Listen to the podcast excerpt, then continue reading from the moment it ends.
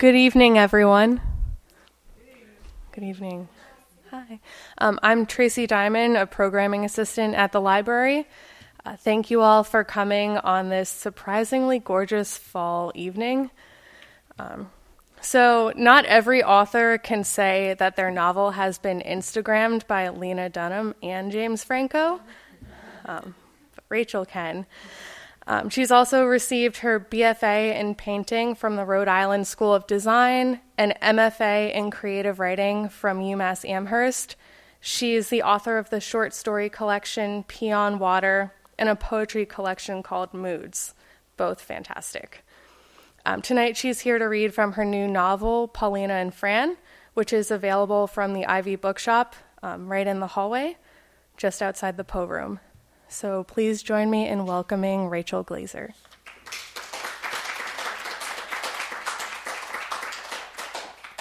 Hey, uh, thanks so much for having me. This library is really cool. There's a really cool shrine downstairs uh, near the women's room. If you haven't seen it yet, I want to examine it later. Um, so I'm going to read from chapter two and all you really need to know is that um, the two title characters, Paulina and Fran, they met, they saw each other on the dance floor the chapter before, um, and then they've both signed up to for a school trip to Norway. They go to an art school. They're sophomores, and no, they're juniors. And um, at this point, they've had like they've introduced themselves to each other and they're on the airplane on the way to Norway. Very quickly, the girls formed a familiarity. Gretchen hated Paulina, Fran knew, but Gretchen felt far away. Paulina leaned her seat back, and Fran could hear the muffled protest of the person behind her. What do you think those suckers are doing back home? Paulina asked being with their families. What would you regret if we died right now in a crash? Paulina asked. Fran looked far into the fabric of the seat in front of her. I guess I don't have enough good paintings for a solid in memoriam show, she said, but it doesn't really matter. It doesn't, Paulina said, and laughed. Do you have a boyfriend? she asked. Fran thought instantly of Marvin, but Marvin was not her boyfriend in any sense. Do you? Paulina stared into the, the dark window of the plane. Yeah, but I'm ending it. Who? Fran asked with increasing curiosity. Paulina leaned over and took out a sleep mask from her big leather purse. She pulled the mask on on top of her forehead, matting down her curls. I believe his name is Julian, Paulina said flatly. Is he printmaking? asked Fran. Film, but I've never seen anything he's made. I think I had a class with him once, an art history lecture. Does he have long, scraggly hair? I cut it, Paulina said, in the same emotionless way. She slid her sleep mask over her eyes and said nothing for several hours. In any foreign country, Paulina wanted to belong. She lagged a block behind the group. They trudged along, stopping at every museum in sight. They ate lunches on picnic tables, the boys all speaking their bad Norwegian. With disdain, Paulina watched as their accents spawned stupid personas. James was the worst offender. His persona had its own name, Gulltop, the name of the poor man he'd sat next to on the plane. James's Gulltop did a funny dance before and after meals and spoke only about fjords. In a tragic use of alphabetical order, Paulina was sentenced to room with Marissa, who spoke her thoughts freely and often, injuring Paulina with her exaggerated wonder. The first night, Marissa gushed about Norway and Europe, the artists of the past, while Paulina listened to her earplugs expand. Paulina believed that only Fran deserved to be her friend. Fran, who sat hunched against the wall during art history lectures, who stared too long at birds and bugs and faraway noises, who played with her hair so incessantly that Paulina knew she would never pass a job interview. In a room of tapestries at the National Museum of Art, Paulina told Fran, I need to sleep with someone exciting. Ooh, like Nils? Paulina made a face. No, like a fucking Viking from the past. Fran laughed, avoiding the glance of the other person in the room, an old man clutching a cane. The tapestries were all Viking scenes, tall ships slanting on the water, a sword fight inside a treasure cave. The details hurt Fran's head if she examined them too closely. Neat, narrow lines indicated light and shadow. The texture of the waves stood in stark contrast to the clouds, to the sails, the glint of the swords, the hair curling out of helmets. We could find someone like that, Fran said. Someone who holds a whole chicken in one hand and eats from it, said Paulina. And he's got long blonde hair. Yeah, he does. His dick is enormous. Not enormous, but a good size and of good texture, said Fran. Snakeskin? asked Paulina. Velvet, said Fran. The old man left, and they were alone for the first time. How is his house decorated? With a single zebra skin rug, Paulina said. What's his name? Blood Axe, said Fran, reading the card on the wall. Perfect. And he's followed by a pack of animals, said Fran. He can take five puppies in his hand and squeeze them into a full sized dog. His native tongue can't pronounce our names. Or his own name, Paulina said. He's killed men, but never a woman, Fran added. His torso has a lot of drama. What kind of drama? asked Fran. Like scars and hair and muscles and things. Does he carry a bloody axe? Not these days, but once he did, Paulina said wistfully. They laughed. They strolled out of the museum and into the chilly air. They huddled for warmth. They lost the group. They posed with statues. They found their way. Norway was magnificent. Train rides along the fjords gave them clear views of vast, over photographed glaciers. Though Paulina refused to mix, the others formed experimental social groups, sparked by an ambiguity as to who was cool. The students wandered around Oslo, clueless and buzzed.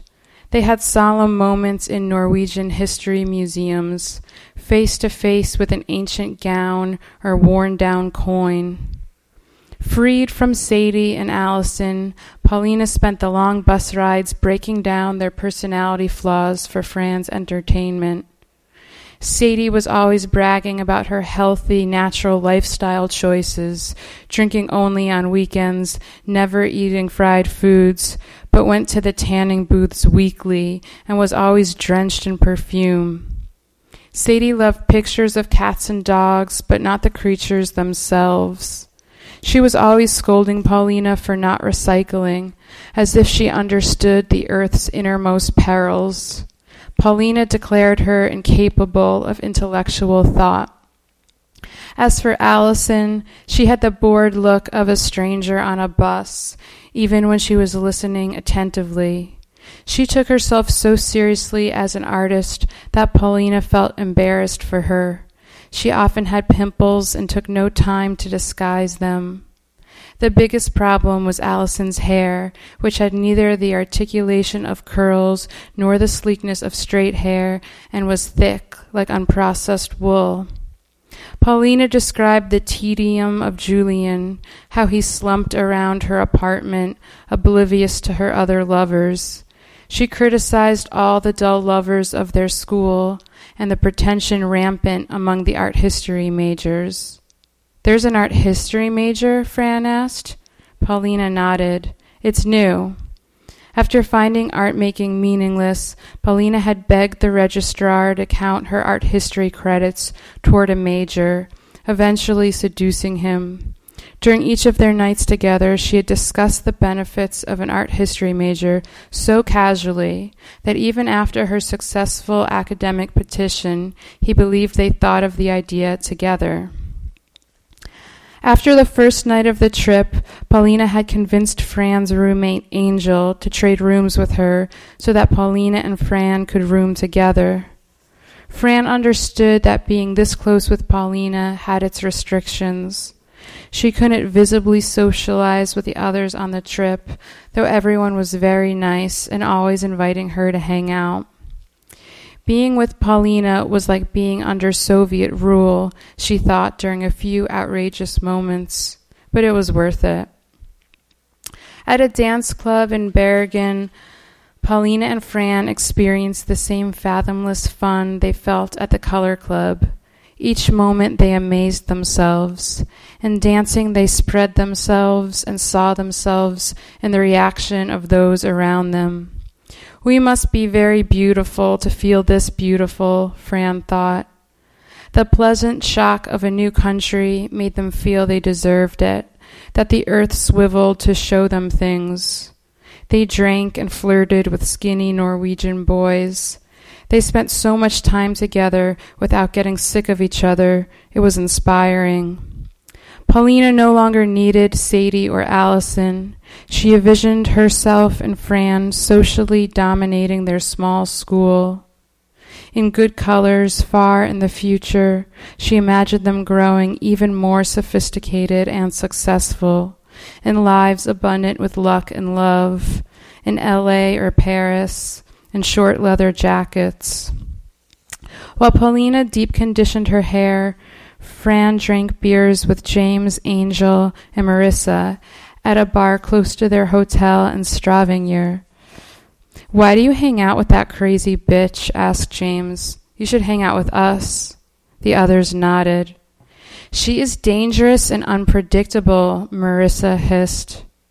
Ask her about her semester at Smith sometime, Angel said. Smith? Paulina was a big lesbo at Smith, Angel said. She seduced every girl there, then got kicked out. Just when it seemed like Paulina could not be more interesting to Fran, something like this would emerge. Every girl? Practically. I'm serious. At least half of them. She told me about it when she transferred here. You roomed with her? Marissa asked. One semester. I have never met anyone with a higher opinion of herself. I had to convince her that she didn't deserve to use both closets, that I needed a closet too, even if my clothes weren't as special as hers. Fran was used to hearing Paulina criticized. Freshman year, Paulina had seduced Gretchen's high school boyfriend visiting from Northwestern. He'd gone to a party while Gretchen hot glued cardboard for her foundation class. The boyfriend fell for Paulina, but Paulina refused to talk to him afterward. The boyfriend broke up with Gretchen, who was devastated and then obsessed. Vital parts of Gretchen had been destroyed, and she knew it but couldn't repair herself. Oh my God, Angel said. Look. A few feet away, Nils was flirting with the bartender, a woman with blonde hair and horse teeth. Do you think he's cute? I think he's so cute, Angel said. Nils took out a pencil and started to draw the waitress in his sketchbook. Fran shrugged. Generally speaking, Paulina and Fran felt grad students to be egomaniacs who had charmed themselves into a stupor. At school, the grad students all had small cells where they played artist, sitting in a chair from Super Thrift, mulling over their lives, experimenting uselessly with video, reading online artist interviews. Their resumes hovered in their thoughts.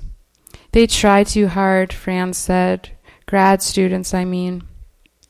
Every grad student TA'd a class, sitting smugly in the back of the room, smoking theatrically outside the woodshop, talking too much about too many artists. Always the grad students were breaking up their long distance relationships and partnering up with one another, fighting boredom with infatuation. Every year there was one grad who rose above this, a girl who didn't just understand the undergrads, but could rule over them. An artist would show up and inject dye into a fish tank filled with hair gel, depicting the scene of Helen Keller and the water pump. Or make a video that wasn't lo fi and self reflective, but instead brilliant. Nils was tattooed. He was okay. In the hotel elevator, he told Fran he liked her pheromones. The conversation veered from him to a grad Fran couldn't picture. She missed Paulina's cruel gaze. She tried to imagine the insults Paulina would whisper to her. Paulina might say Angel was a daft beast with a big crease. She'd once called James a dildo with eyes. A week into the trip, Angel had grown tired of Marissa and wanted to room with Fran again, like she'd been assigned.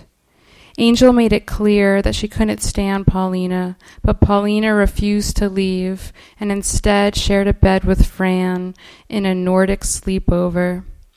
I actually fantasize about blood axe, Paulina told Fran. You do not. I do, said Paulina. So do I, Fran said. Who the hell is Blood Axe? Angel asked from her bed. Just this guy we fucked, Paulina said. Thanks so much.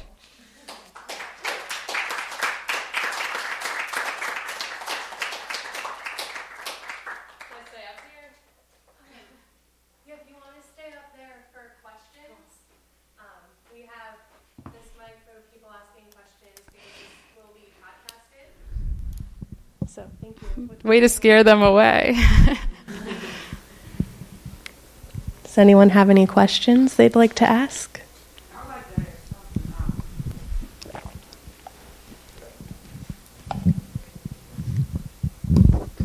Good evening.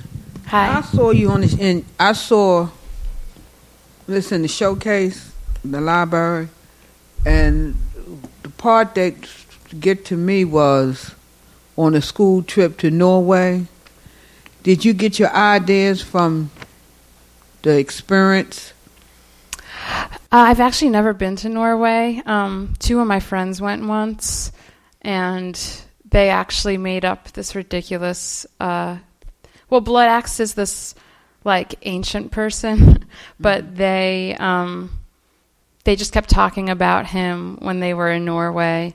Um, and then I ended up throwing it in with these characters I'd created. Is the other girl here this evening? Um, it was you. It's another lady, right? Oh, not supposed to be here, but. Oh, okay. Thank you. And how much is your book? Um, I think it's fifteen bucks. Oh, that's cheap to compare to the books that was coming in here with twenty four dollars. that's very reasonable. Will you do another novel? Um, maybe sometime, not for a long time. It took.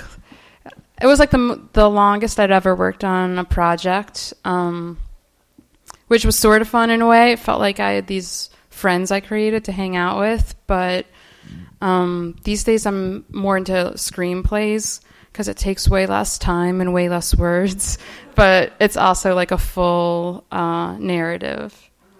Yeah, yeah.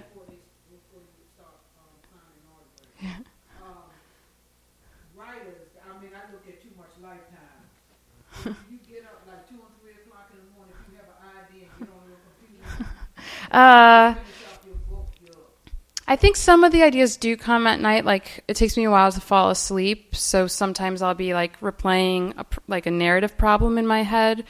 But it's normally like I'll write down like one line, and then in the morning I'll try and do it.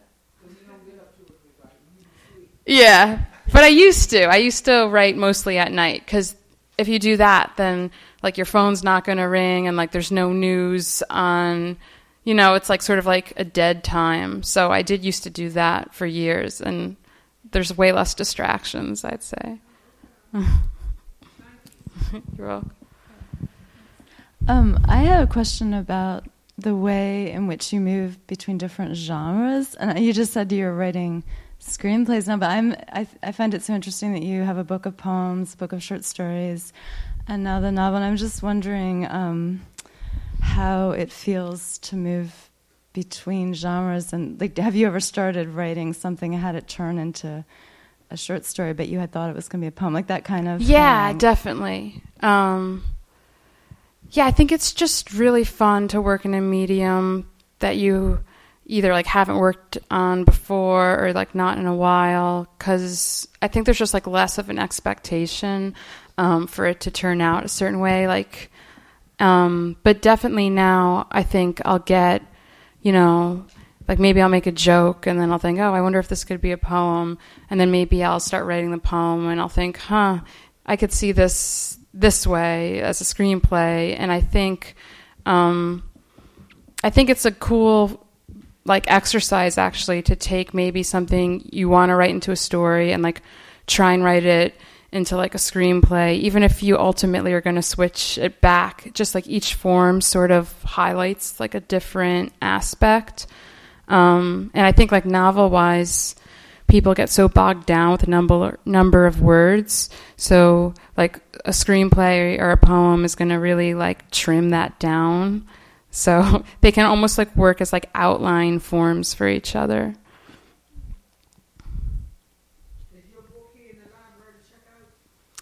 I, I It's is on it? order? Um, it's on its way. so it will be. Yeah. Thank you, Rachel. Oh, thanks. There are no more questions, then um, we can hang out, get some books, and thank you all for coming. Cool, thank you.